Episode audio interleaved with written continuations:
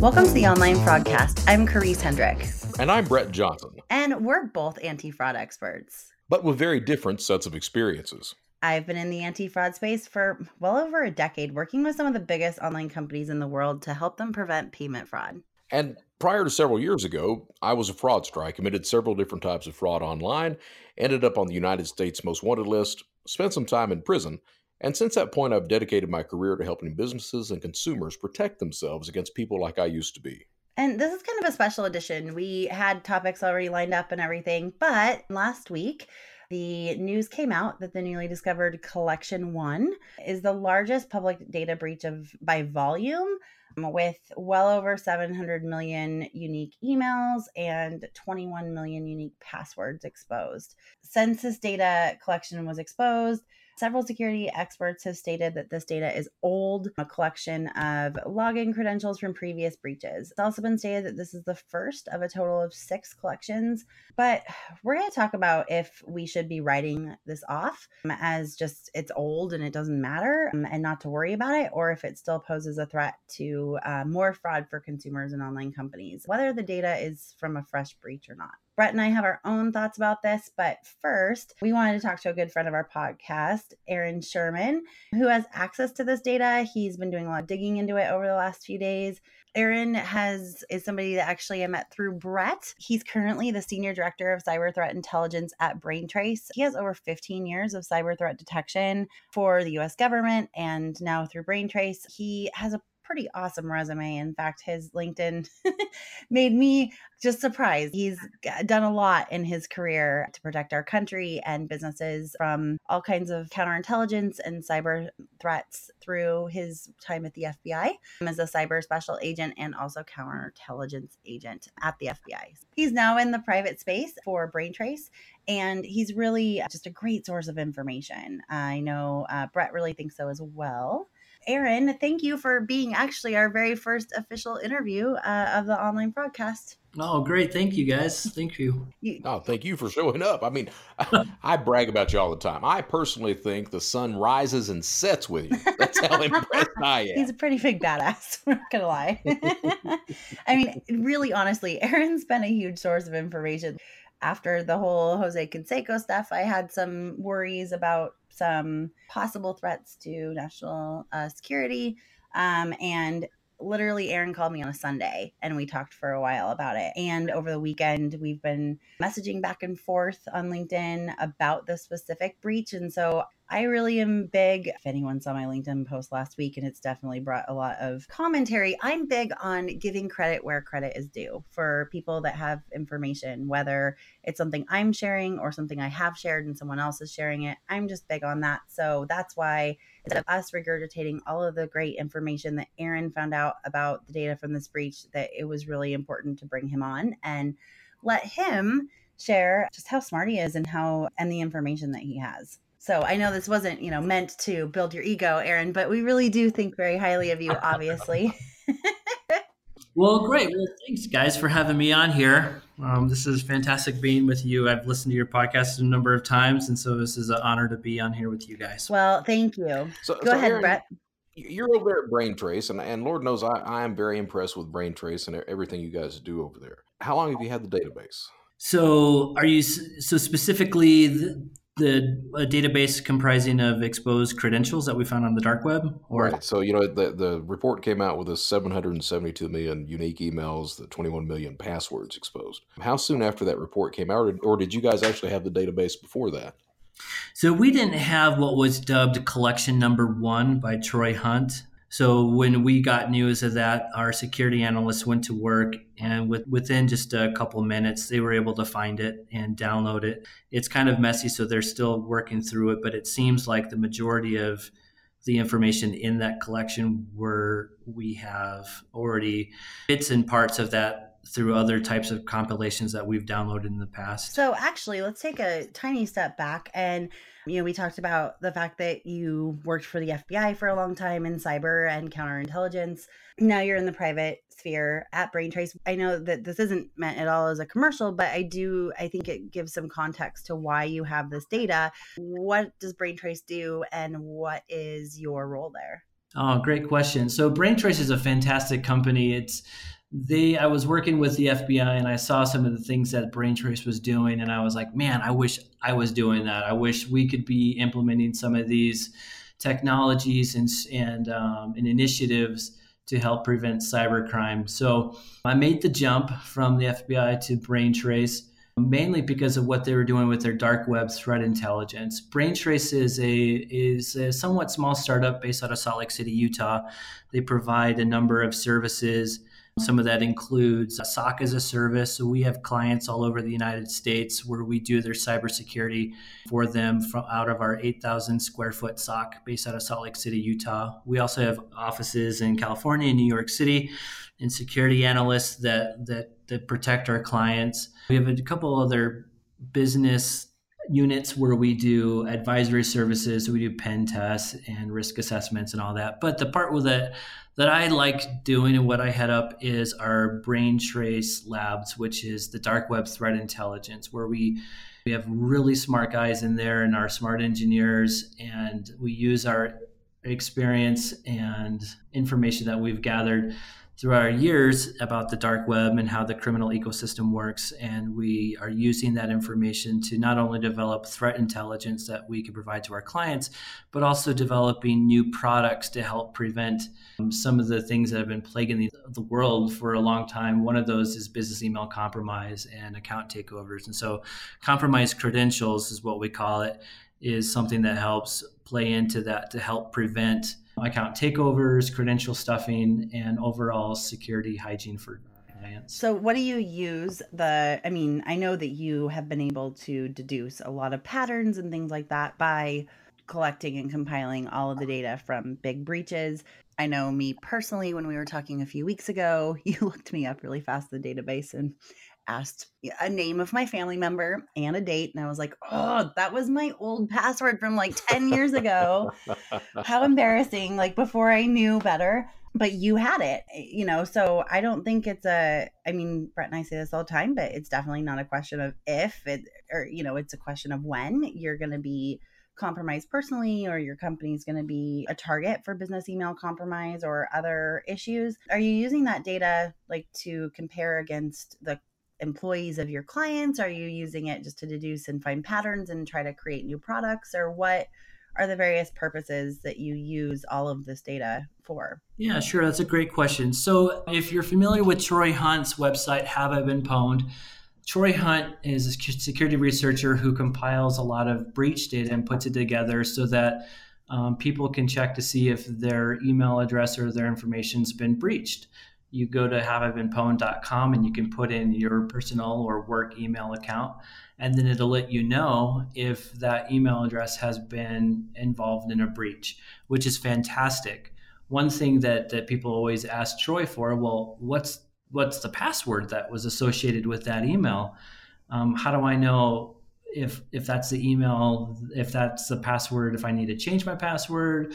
And there there's just troy doesn't provide that information for a lot of good reasons. So the way that he does that is he just advises people to change their password and use a password manager, which I think is extremely important. And I echo, I echo those those um, those thoughts.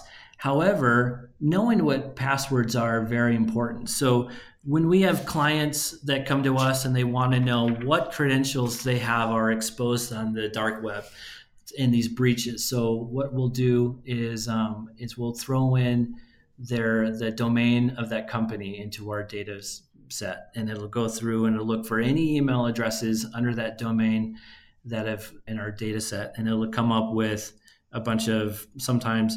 So for example, we have a um, a company that we just did last week. They are they're pretty small company, so they have 300 users. I think in that when we searched in that for that domain, they had about 100 emails that came back with clear text passwords. So before when we would provide that information the, the cisos or the cybersecurity personnel at that corporation would be all right well thank you for passing that along. We have advised our users to change their passwords. We're good now right and you hear that a lot you hear okay yeah that's an old password and that's why a lot of security professionals are dismissing a lot of this information in these breaches. But if you're a data scientist, we have several data scientists here at Braintrace, and these these breaches are a data scientist's dream. They can go through and analyze gigabytes and gigabytes of usernames and passwords and extrapolate a ton of valuable information some of the most valuable information are patterns that they're able to see because we're human, right? We have passwords. Some people use the same password for all their accounts. Some people are like, okay, I need to start changing my password. But another problem, so you have you have password reuse, like password reuse. That's where you kind of use the same base password and you just change the numbers on the end in organizations, when I was with the FBI, they were really strict on password complexity and also how often you have to change your password. And for a cybersecurity guy, that seems like a great idea, but it really fatigues users, and it really does. And it causes them to take shortcuts and to it also it teaches them bad password management habits in a sense. So when you have to change your password every 180 days, every 90 days, 60 days, because you don't want to forget your password, you're going to use the same base password every single time, like the word Apple. And then every time you change your password, you're going to use one two or one three or one four. You're just going to change the number. And the guys on the cybersecurity side see that you change your password. It met the specifics of complexity. It's a unique password. Therefore, it's it's safe. However, something that I learned a couple years ago when, when the, in the FBI, when I was investigating a Russian criminal gang, I got into their forum and I was able to see that they were looking at old breach data. And this was old data, so I didn't think it was that important.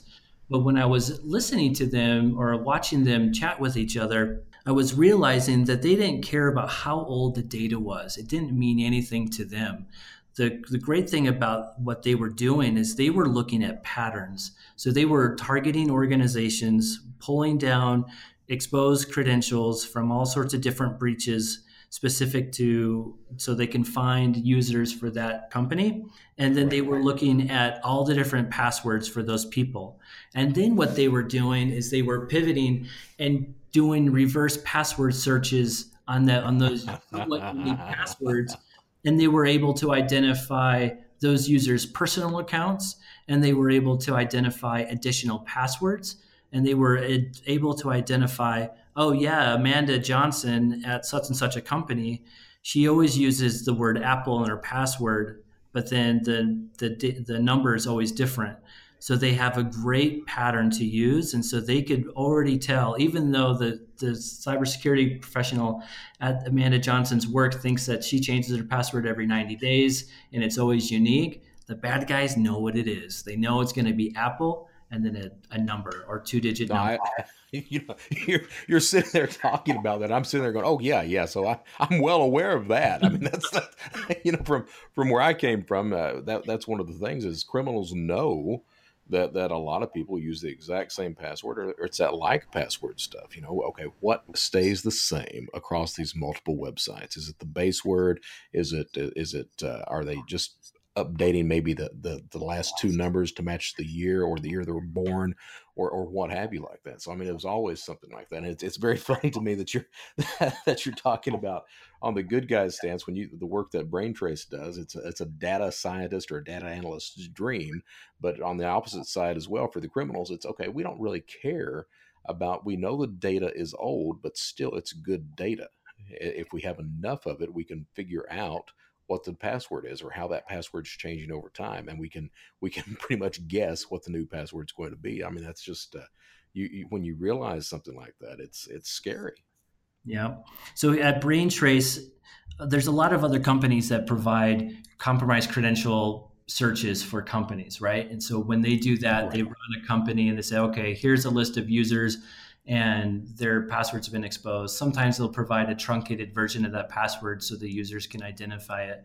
But that's that's where they stop. But what Braintrace does, because we understand that these bad guys are they're they're more concerned about the actual pattern and habits than anything else. And so we're able to dive deeper into that data and provide those patterns and, and, and identify the users within that organization that have bad password management and bad password hygiene that are that could potentially expose that organization. And so they're able to identify that user identify that that activity and those habits that they just have no visibility into and then do additional training and let that user know what's going on so that user can change their habits. So the the best ways to mitigate against any threat like this is one use a password manager. That's what I do. Ever since I started. Do you have one you recommend?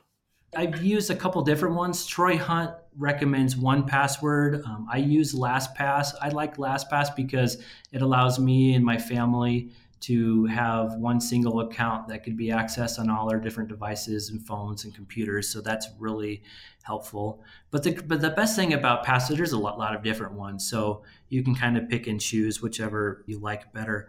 But the, the best thing about it is it allows you to have a very strong, unique password for every single account. And it lets you change them as often as you want to so that regardless of what data gets breached, because we know that data is going to get breached, everyone's username and password is going to be out there. And it doesn't matter how old it is, just the one thing that we need to make sure we don't hand over to the bad guys are any patterns or any habits that we have that will allow them to guess and get into our current accounts. That's the biggest thing. Right, and and I'm a one I'm a uh, LastPass user myself. So so we were talking before before we started recording, and to to, to our listeners out there, Karisse Hendrick has kind of vanished on us. She had kind of a sporadic uh, internet connection to begin with on this recording, and she's disappeared again. And she had sent a note over saying, you know, if it goes bad on me again, you ju- you guys just go on without me. Keep things alive. I'm like, okay, we'll keep we'll keep going on then. But before we started recording, I asked if the if if this breach, if the data that the files that you were looking at, if it was a brand new breach or if it was just old data data that had been compiled together. And you said, "Oh, you got to remind me what I said." So, um, so specifically with collection number one, Troy Hunt has done a lot of good analysis into it. So as uh, Brian Krebs from the limited time that I've had to look at it. So, collection number one is comprised of, I don't know, somewhere close to 3,000 different files. And, and the files are named from different breaches. And it's, it's kind of a mess, right? In, in nice breach compilations, like the actual breach compilation, anti public, combo, exploit IN, those are really nice combo lists with usernames and or email addresses with a colon and a, a clear text password that's perfect for automated credential stuffing. But with this collection number one, it's a mess. And so it's taken a long time to clean up. And from what we've been able to tell, some of the these these username and passwords are already have been in other breaches that we've seen in the past. So there's a, quite a number of duplicates. Some of them look like they go back to back way back to 2008 and some of them look like they actually might be somewhat new from 2018.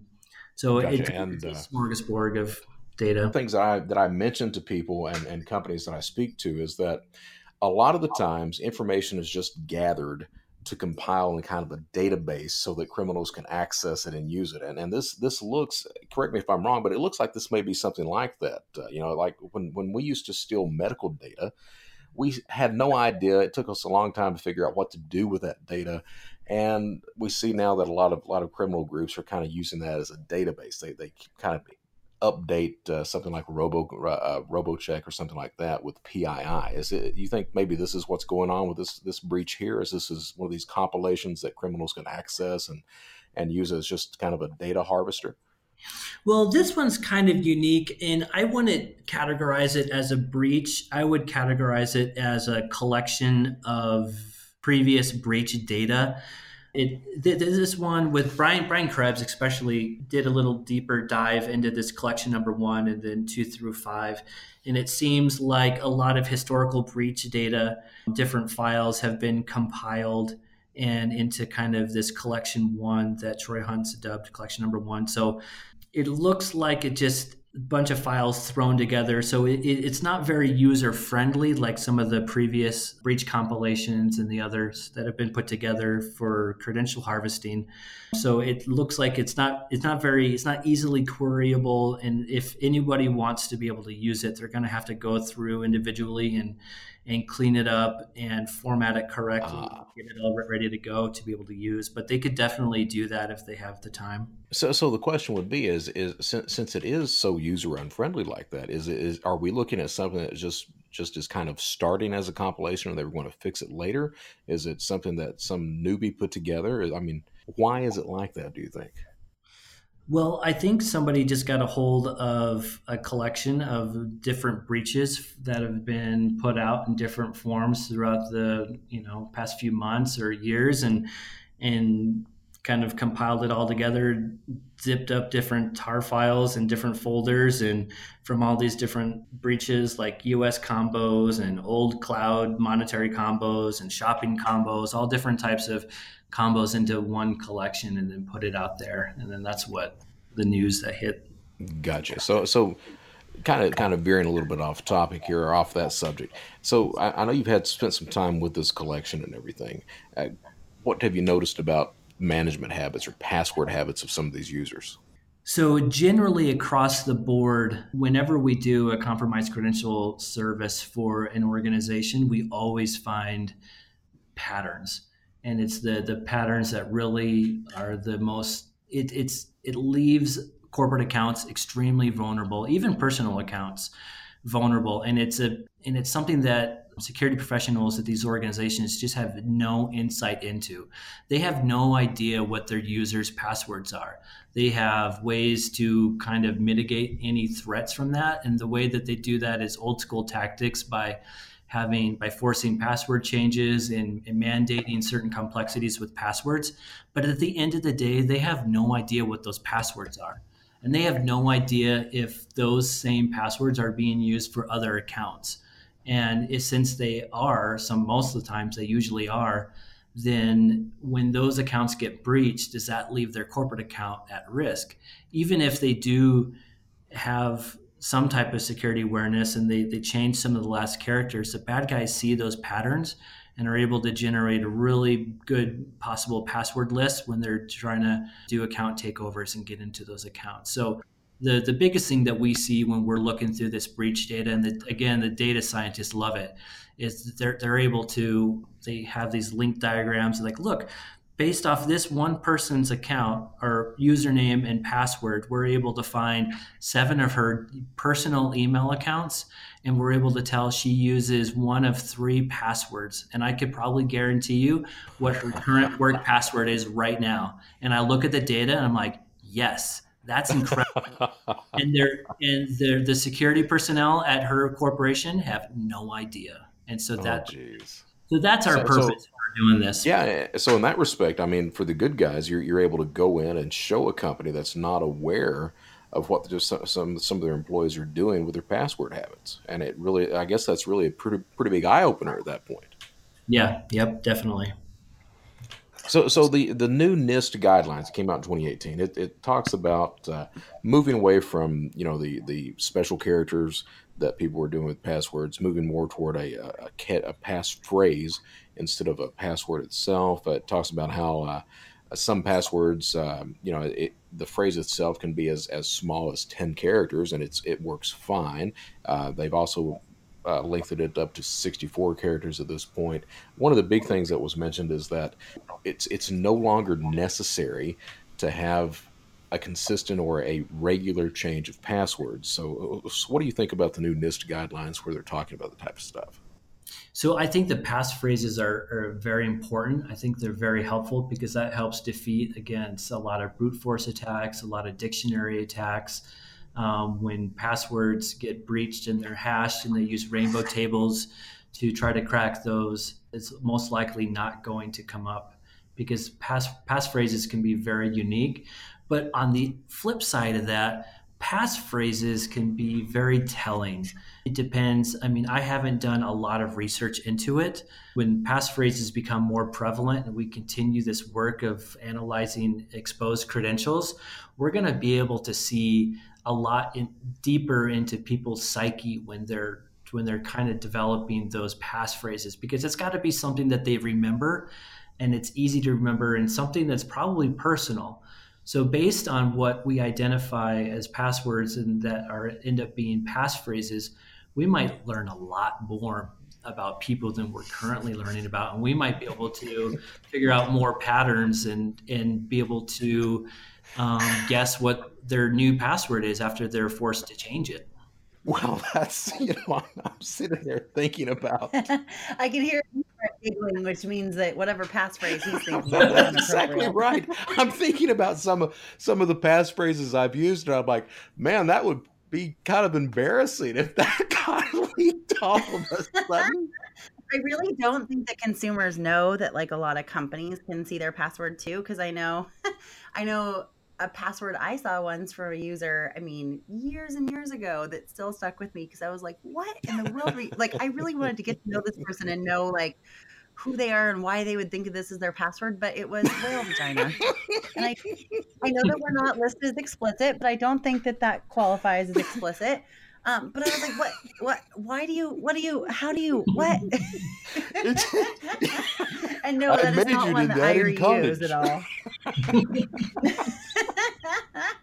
right. I'm like, I, I don't know what yeah but i'm sure aaron you also have seen many many and i know that like a lot of a common one uses the f word quite a bit because i did my own studies of our passwords when i worked for bagbar or seal and it there were a lot involving the f word that surprised me. I don't think i'd want to type that in every day but that's actually one of the most common that we see. We type in the f word i'm like whoa that's hundreds of millions of people using different variations. Feels a little extreme, like a little harsh, but I try to pepper that in rather than use it all the time. Yeah, exactly, exactly.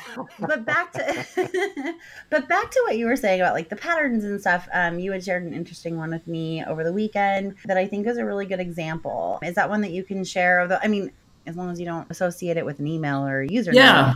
I think it could be really because I think a lot of people think that they don't that their patterns couldn't be guessed and I think that this is a really good example of, um, yeah, they can. And if a data scientist at Braintrace can figure it out, a bad guy can too, especially social engineer. They can figure it out too.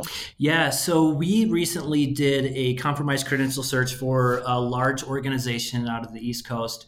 And we did just this. We the the purpose of it isn't to let them know all the users on that list. It's to do a deeper dive in reverse password analysis to identify these patterns and help these users not only know that their corporate accounts at risk, but also we're able to identify personal email accounts as well, which is kind of scary. One of the best patterns that we've seen so far that was very obvious and was very valuable to the client to understand.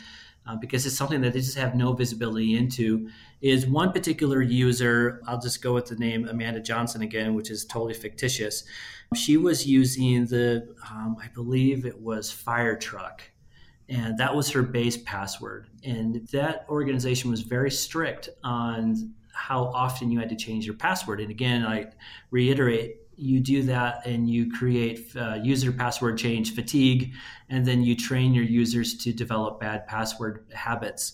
So her I think her, I'm, I'm, just saying fire truck. I can't remember exactly remember what it was, but it was something just like that. And then every time that she had to change her password, so she would use the same base password, fire truck, and then she would use the month and year that she changed it.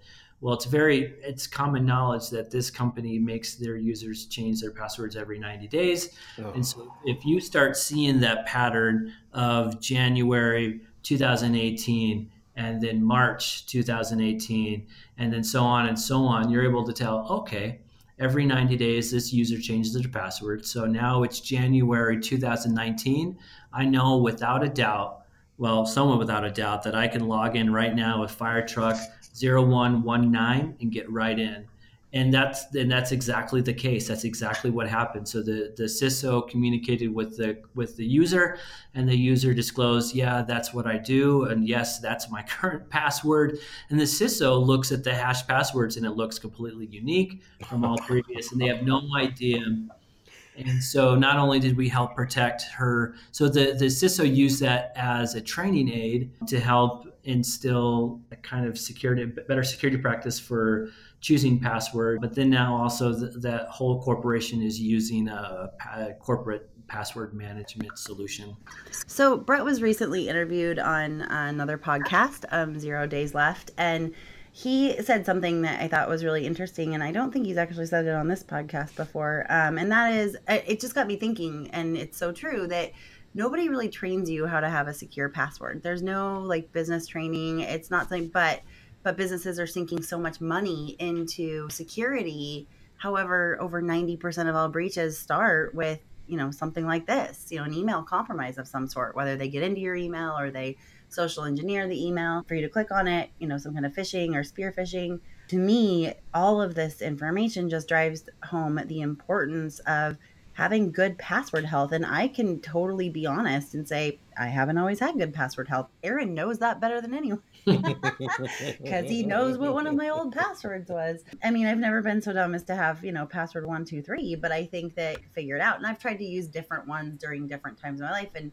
I have very specific ones for banking and email that aren't used anywhere else. Like I try to compartmentalize, but I know that I'm not the best at it and all of this is hitting home. But I think what I'm hearing is just that, especially when consumers are using the same per- password for different things, when they have to change it, they're not really being creative because, yeah, we have to remember them.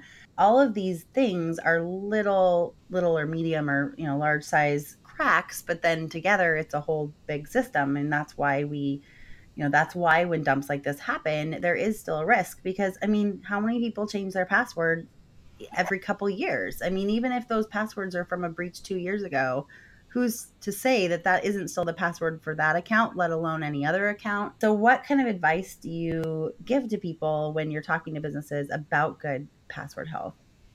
Well, first off, I the password managers are essential. I think that's yeah. that's a very good tool to be able to ma- maintain unique, separate. That's how to compartmentalize you don't even you don't even need to think about compartmentalization when you're doing that. So use a password manager. The other thing is the bad guys are going to get your passwords regardless. So right. a uh, multi-factor authentication in your authentication process is key.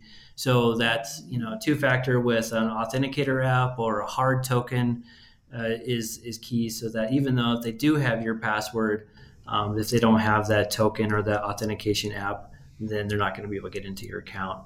But I think just general awareness. So podcasts like this are great just to let people know that that even though old data is out there, you can still find patterns and people are smart and they're exploiting that and so they can get into your accounts. Right. And that was something I really wanted to drive home because I mean the buzz on LinkedIn on Friday, I mean I even had somebody comment on my post, which I I totally agree and I think even a couple years ago I would have thought the same thing like, ah, this is old stuff. This isn't really a new breach like you said, it's a collection of several breaches, and it doesn't matter. The same way, five, six years ago, when I would hear of a breach that didn't involve credit card numbers, I would be like, eh, it's not a big deal. Just like a lot of consumers still think. Now, because of account takeovers and all these other things, and synthetic fraud and all these other things that are coming up, now I actually, and I tell this all the time to people, having your password and your username or your email address hacked and breached, that information out there is way more dangerous than your credit card number because your credit card number can be canceled at any time. I don't even remember all of the, you know, online accounts that I have certain passwords with. Like, and I'm sure other people don't either because you have an account for everything. And so I think that it's really important to say, well, yeah, it won't, it wouldn't have value if consumers stepped up their game and if they were smart, but they aren't. And companies are just you know just the same whether it's with their employees or with their own data and use of it. So i think we have a long way to go but getting the education out there i think is really important. I certainly can think of several ways that this information can be used for account takeovers for online fraud for um, phishing for um, you know uh, business email compromise. What other uh, risks are you concerned about? I think business email compromise is huge because that if, if bad guy you know if I was a bad guy, I would love to get into someone's email account. If I can get into someone's email account, that's a treasure trove and almost an access key to get into a lot of other accounts to try to, you know, reset passwords. Business email compromise is huge, especially trying to get into um, corporate accounts to be able to conduct BECs. And BECs are not just done to try to get into the company to send phishing emails to the CEO or whatever else from an employee's account. They're also used for something that you're familiar with from your past life counterterrorism. Uh, right? Like other state actors trying to get documents and, and information uh, from businesses and corporations. Absolutely, yeah. Nation state actors are const- constantly trying to get into U.S. corporations to steal valuable intellectual property and trade secrets. Well, and I heard um, once, I, but, I, this helped me because I, I didn't really understand like why they would think that they would get a treasure trove of information, like for the Sony hack, for example, right? Or what it would do for the nation state. But I heard once, and it's probably on NPR, and I'm probably butchering it a little bit. You probably know this better than I do, but that a lot of times they think that the key to that business's success or the key to something is going to be on their servers because the way that their or their countries are run, everything is state, you know, sponsored, and so their organizations, if it's an electrical company, they're going to have like the key to information of the electrical grid for the entire country. Whereas if you're breaching an electrical company here in the US, there's probably several different, you know, there are several different companies and they're not all going to have just the magic key.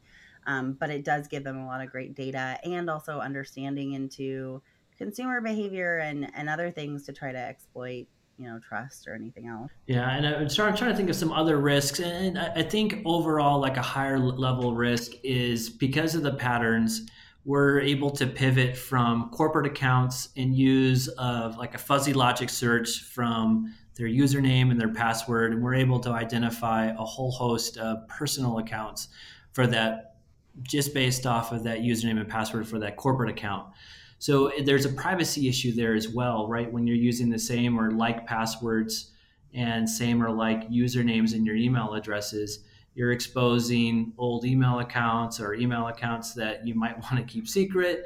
I mean, this is a would be a great tool for law enforcement. So there's privacy issues mm. as well. Right. Well, and the so, other oh, oh, um, go ahead, Brett. so, so let me ask you. So, you know, I've I've got a lot of buddies like Chris Roberts, Benjamin Delpy, uh, a lot of people who who really preach about we need to do away with passwords. You know that passwords have outlived their usefulness, or they're soon to outlive their usefulness, and we need to move on to something else. I'd like, I'd like to get your opinion on that. If you if you think that passwords are are destined for the graveyard, and if they are, what do you think will replace those? So I agree with you and Chris. I, passwords, we, we just got to get rid of them, right? if, if, you look back when the when the, the guy was creating the first password and like, hey, how do I authenticate my account? Let's just create a password, right? This very simple way to protect his account back in the 60s or 70s. But but now with with the amount of breaches that we see, I mean, passwords have we got to do something different right? And but i don't necessarily know what the right answer is. I don't think passwords are going to go away anytime soon because they're just so ingrained into security architecture in on almost every level. But i do think that the implementation of of hard tokens for authentication and these other types of authentication methods will probably get better but I just don't I don't know what the answer is. But I would love to see passwords be. And I know that there um, are a few people that are definitely talking about it, and a couple. Uh, one person I can definitely think of who is constantly on social media saying you know hashtag no more pa- passwords, but there really hasn't been a alternative suggested by that, and I don't know if that's a buzz or what. You know, I know that biometrics has been discussed, but that's a whole other, you know, issue of now you have you've just swapped passwords for fingerprints. Well, is that better or is that worse? Not to mention the fact that you have to have, you know, a device that can capture that and then, you know, change it uh, compare it to the data and all of that. I do think that that will be the wave of the future, probably five, ten years. But I, you know, at least to my knowledge, like you said, I I don't think there's really been a great solution. I do think that behavior biometrics definitely at the time of login can really help in detecting whether that's the real person logging in or not. I know uh, there's one particular company that if you even use the same device and that person has written their password on a post it, if I were to type it in, they would know it wasn't the user. So I think that that's a good tool to use. it, it is kind of expensive still, but you know, depending on the size of the company, if you're able to put that in, especially if you have quite a few accounts. Um, that could be good. Um, I I really just want to like you know ending this up. I kind of just want to give you the platform to talk about. You know, do you think that this is a big deal? What do you? I know that you've also been looking at the other collections as well, like one through five. What do you? You know, what can be? What can our users learn from this, and what should they take away? Like, is this a big deal? Is this not? I think we've kind of talked about it, but just giving you the platform. Thanks. So yeah, yes and no. So you, will hear people argue back and forth that this is important or that it is important. Um, as far as the value of the individual passwords associated with specific accounts, because they could be old when you look at it, of course not. It's not important because I've changed my password. But when you start looking at it deeper and you and you start ingesting a lot more data and you're looking at it holistically and seeing the bigger picture, you start realizing really quickly that yes, this is a huge problem because you're able as i said before you're able to identify patterns you're able to identify password reuse you're able to identify personal email accounts you're able to, to find a lot of information about people that you could easily guess what their probably their current password is even though they've changed it you know 30 days ago. So yes it, it, it is a problem. Um, what i would suggest doing like i said before is there's easy ways to mitigate this, right? So one, uh, use a password manager. Um, if your corporation or, or, organization doesn't currently do that, there there's there's corporate level password managing services out there that will allow your users to have password managers. Uh, multi-factor authentication is huge. There, I know there's along the in Utah and Salt Lake City, there's a number of organizations that have transitioned to using hard tokens for multi-factor authentication, which is excellent. Um, but then just understanding that that whatever you do on your personal internet activity, all the accounts you use, your different passwords that you think won't compromise or or leave your work account vulnerable, that's a lie. Everything you do on the internet every all your habits that you have will will directly um, impact the security of any type of corporate account. Well, that's that scary.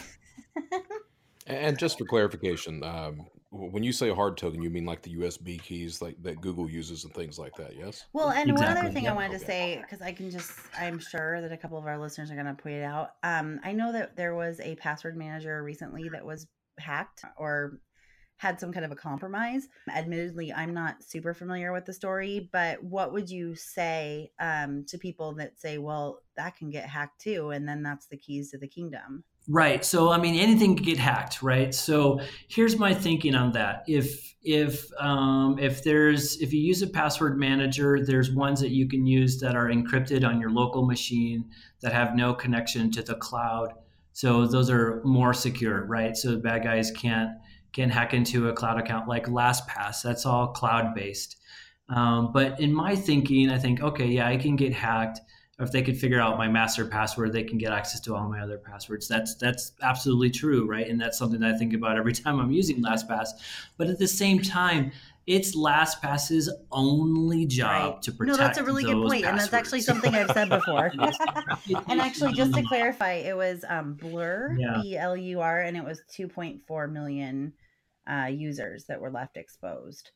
Um, I would actually venture to say that probably in another month they'll probably be the safest, probably the safest password manager, right? But um, you see, you're, you're you're adopting that same philosophy that I've got. See, if I if I see the news and there's like a a, a travel ship, one of these cruise ships that's wrecked, I'm like, that's the ship that I need. well, I don't know if I go that vacation. far, but I so, have so the worked with several. you know, the, the, romaine lettuce scare was out there, so they, they were talking about all the poisoned romaine lettuce, and I'm sitting there. I told Michelle, my wife, I was like, oh my we need to go and buy romaine lettuce well, now. The way, I, I, wouldn't say it on all of those things, but for me, I think of it because I've worked with a lot of companies that have been breached, and I know exactly what they put into. And there are a couple of very large retailers that were breached a few years ago that honestly they were the safest place to use your credit card a couple months later. Um, because I knew how much effort they put into it. So I'm basing it a little bit on experience and knowledge than just assuming that, like, you know, lettuce is going to be that's my health. Like I don't need to mess with that. But I, I'm just going to have a romaine salad lettuce series. Well, lettuce with the government salad here in a minute. shutdown, I I and with nobody looking I'm at it right now, confident I that say, I'm safe. good luck to you. and our friends across the pond are laughing hysterically at us. All right, right well. well, I think that I think we've asked Eric, we uh, have Aaron about really, everything honestly, we need to ask Aaron, him. Thank you we? so much for being so awesome with us, both on and off the podcast, and for I mean, literally just last night, like pretty late, I was like, "Hey, do you mind popping on the podcast?" And you were all for it. So thank you so much. I really appreciate it. And um, anyone who wants to connect with you, where can they find you? Um, they can find me on LinkedIn, of course. You, if you're Yes. friends with Brett and Karisse, you can definitely find me, or you can go to braintrace.com and check out Braintrace, and you'll be able to find my bio and how to connect and with and me. do check out Bl- Braintrace. It is yeah, an definitely. I mean, if company. if email compromise is not something that your company has thought about, um, I know that a lot of the people listening are mostly focused on you know financial and monetary fraud, but we all know that cybersecurity and fraud are close cousins or in a Venn diagram. There's an overlap, so. Um, you know, and, and not always is there somebody looking at that. So something to bring to cross-functional teams, uh, really to make sure that your company's doing everything that they can to uh, educate the people that work there um, as well as your consumers too. Thanks so much again, Aaron. We really appreciate it.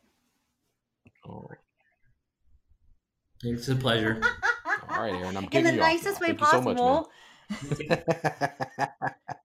oh, well, the button says kick. It does. That's It's not like it says sayonara. It says kick. thank you, Aaron. You too. Bye.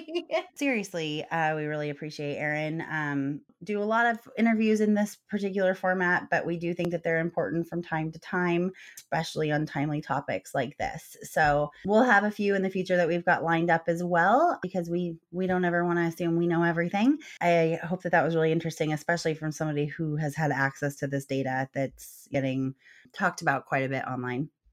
So we just wanted to, in the last little bit of the podcast, talk about specific to online fraud, kind of some to dos or some things for you guys to think about about what you can do to maybe protect your company and your customers from being victims of any breach or hack, but especially with all of this data out. I mean, just for context, there's 300 million people in the US. There were over 700 million emails exposed just in the first collection. And now that the other collections are available as well, that's pretty much everyone. Definitely something to consider. I think that the biggest impact to online fraud, Brett, you'd probably agree, would be credential stuffing, account takeovers, and probably a little synthetic fraud. Would you agree? Yeah, I, you know, I think that we've got uh, we've got a few systems like that that that will recognize if you're using a, an older password.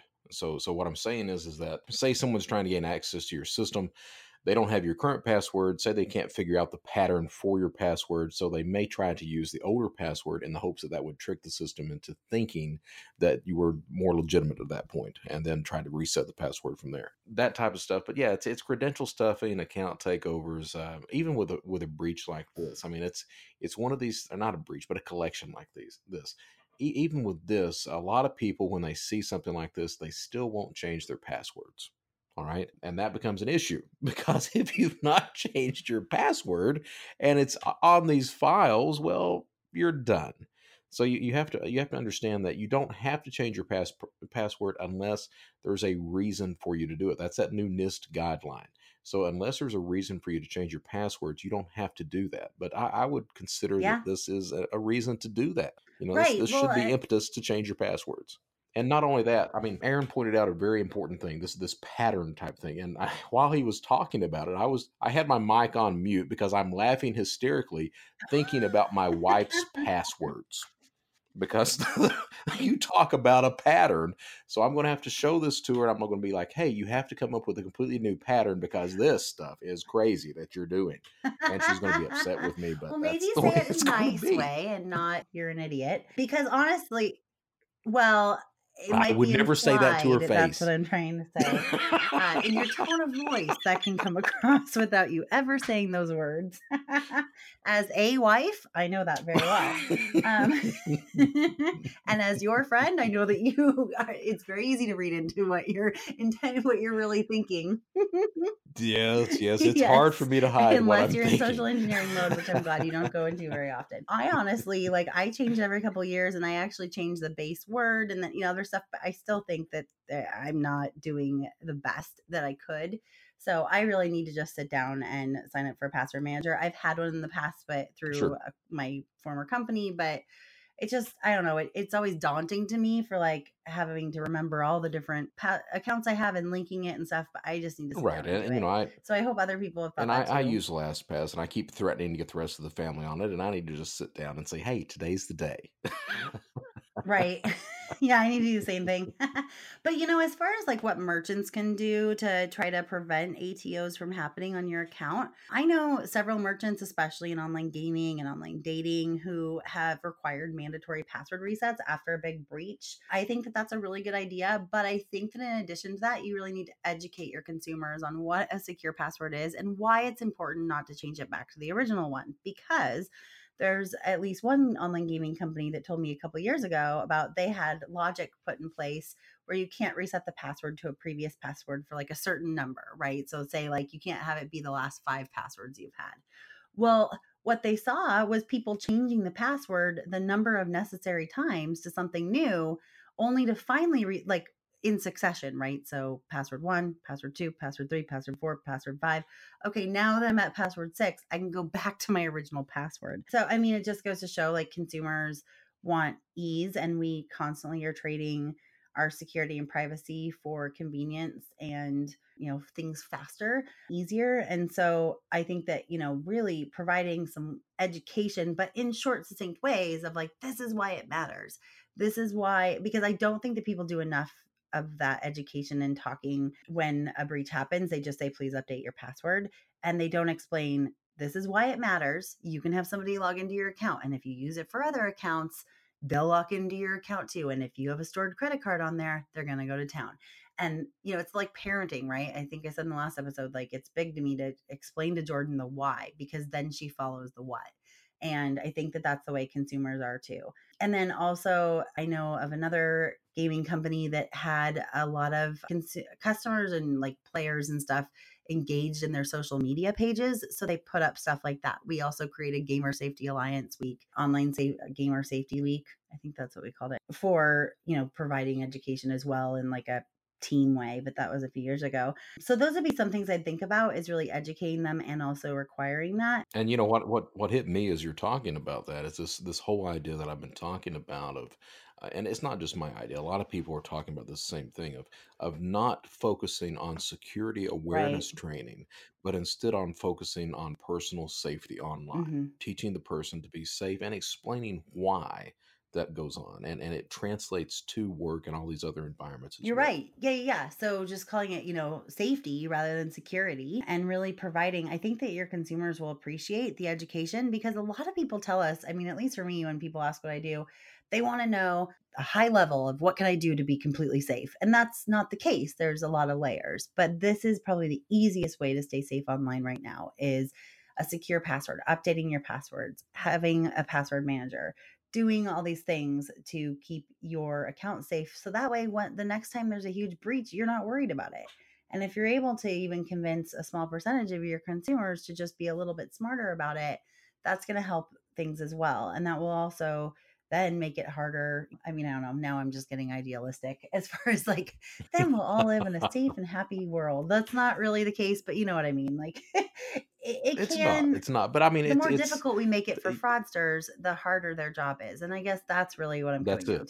to. and and you know it's it's the whole thing like like even with this this collection that was that was announced that uh, they found and everything else it, we have to we have to remember not to just be used to things to take things for granted. Oh it's another breach it's another it's another uh, it's another We get immune uh, to it. all this information has been collected. It, we have to we have to take things seriously even eh, you know when we're opening our emails we can't just scan through all these emails we may have a hundred to, to, answer every single day but each one is important when we get lax on that when we when we when we get bored is when the attacker comes in and takes advantage and steals data mm-hmm. cash money, right away. ransomware i mean all these things can happen right. when they have your username and password especially if you use the same one for everything the other thing i wanted to just touch on with you brett is something that i learned from you kind of early on in our friendship that kind of changed my thinking on breaches and data available on the dark web and everything else. And you kind of touched on it a little bit with Aaron, but I used to think that it was kind of one and done. So once there was a data breach and that information was sold to one person, then it was no longer used again. And now I learn that it's saved, it's compiled, they create lists, it's sold multiple times. It's out there multiple times. It's not just one and done. And it's not the freshest data is the only data that's you know, accessible, as we've mentioned many times today. But I guess that really was a good mind shift for me because I was thinking, okay, if my credit card was stolen, it's going to be sold once. The person who sold it isn't going to have it anymore. They're just going to give it to that person. And then once that one person uses it, never again. And we've talked about this a lot on the previous episodes where there's other different types of fraud that can happen once they've exhausted, you know, so they have your full card number and you shut that down, well, then maybe they'll call you and try to get more information from you through a phishing email or or a phone call or maybe they'll do more things. So I what mean, else you, do you think could come out of this? You know, even if it's just old. Well, passwords? I mean, you're right. I mean, it's uh, it it is never right. finished. It is never finished.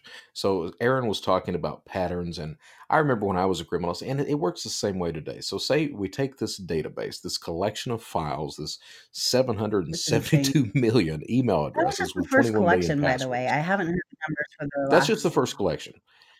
So so say I say I'm looking for a specific target within those files and I find that. Now it's an old password, it's 10 years old, but I'm looking at the password and say the password, I, I notice, okay, so I've pulled the, uh, i have got one, one particular person I'm targeting. I've pulled their background check. I've pulled their credit report. I'm looked at, I'm looking at their social media p- profiles, everything else like that. And I notice that the password is the name of a family member and a year beside of it. So, okay, I'm like, what is that year? Then I notice, oh, that year's the birth year of the family member. Huh. So now I have an idea. Okay, that's an old password, but I wonder if every single password that they use is just a family member with their birth year beside of it. So it, it pretty much narrows down the number of, of attempts that I need to make to get access to their bank account, credit card account, anything else like that, uh, work email, anything at that point. That that becomes the entire issue and this stuff like you, like you said it, and i've said that before it never goes away. Just because you get hit one time doesn't mean that it's over. You're hit one time by these days criminals specialize in one specific area. So you're hit by one criminal who specializes in one type of fraud once he's done with you he's done with you. But everyone else there's a line of people waiting their turn on their specific type of fraud that they they're, that they're going to hit you with. Business email compromise social security account takeover heloc loans student loan fraud all these other things new account fraud. All these other things are things you're going to be hit with. It well and i just realized ends. something else and this is like great. I'm realizing it about myself so now i'm going to you know change everything soon. But if you're using a family member's name it's easy with public records data and stuff to figure out which family member it is right? And then maybe that's your mother Absolutely. and maybe the, the security question at your bank is mother's maiden name? God i hope not still but you know what i mean? Or first child's name or first pet's name. If they've used that in the password right. it doesn't take too much work to look on social media and there's so much data out there that's open that you can look at social media public records data whatever to figure that out now you can answer security questions i mean it really doesn't end and i think that that's the biggest takeaway for me, it's something that I mean, after over 10 years of working in fraud, I didn't even realize until the last two years, you know, that it will continue to be used and that it's not just a one and done. And it, because a lot of companies don't require you to update your password. I mean, there's one very large company that I had to log in the other day because I got a new phone and I realized, oh my gosh, this is the password from 10 years ago that Aaron found on on his site, like on his data collection that he called me out on, I didn't think I was using it for anyone anymore. But I use this, I have this app on my phone for this large company. and I don't ever, I've never been asked to change my password. So I never have because I never have to log in again. And that's something working with a lot of, especially like Right. data streaming companies, like movie streaming, streaming, gaming, dating, all those digital sites, they really don't want you to have to log in very often because they know you forget the password. Well, the problem is then I forget that I haven't updated it in a long time when you don't have to do that. Lots of food for thought. We just really wanted to get on here and discuss this and really help you guys see that this is not something to just kind of glaze over go, oh, it's just another breach. It's all out there anyway. Or just write it off because some security experts have said basically to do that. It's old data. And I think that when we do that, we are kind of giving in, we're letting the criminals have their way, right? Because we're not being diligent. Right. And I, you know, I I don't know which security experts said that, but I don't think they're very good experts. You're a liar because you know one of them, and we both agree about that. But that's a whole other story,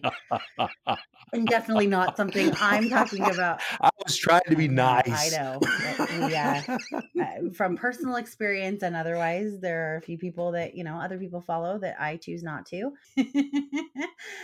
Ugh, but then Brett's puts me on the spot like this, and I'm like, "Ugh, can't. I won't say it. I know, but no, you're right. I'm you're just right. saying. I'm just saying. I I, pro- I promised everybody that I I was going to let them know what I And. I'm sure people say that about us too, right? I mean, I know that a few people have said like, "Oh, they don't really know what they're talking about." So you mm. know, obviously, take everything with a grain of salt. right. But I would say 700 million records over it's almost 800 million records honestly is not something to just like dismiss easily in my opinion especially when data doesn't change that quickly especially when that can be used and there can be patterns to decipher so i think that's really if we haven't said that enough today that is i think the takeaway that we really wanted to drive home in this podcast that's probably a little extra long but hopefully it was good i A think bit. so So let's Yep, wrap her let's up. You want to? All right. That's it for episode today. Thank you for joining us, and we hope you've learned a lot.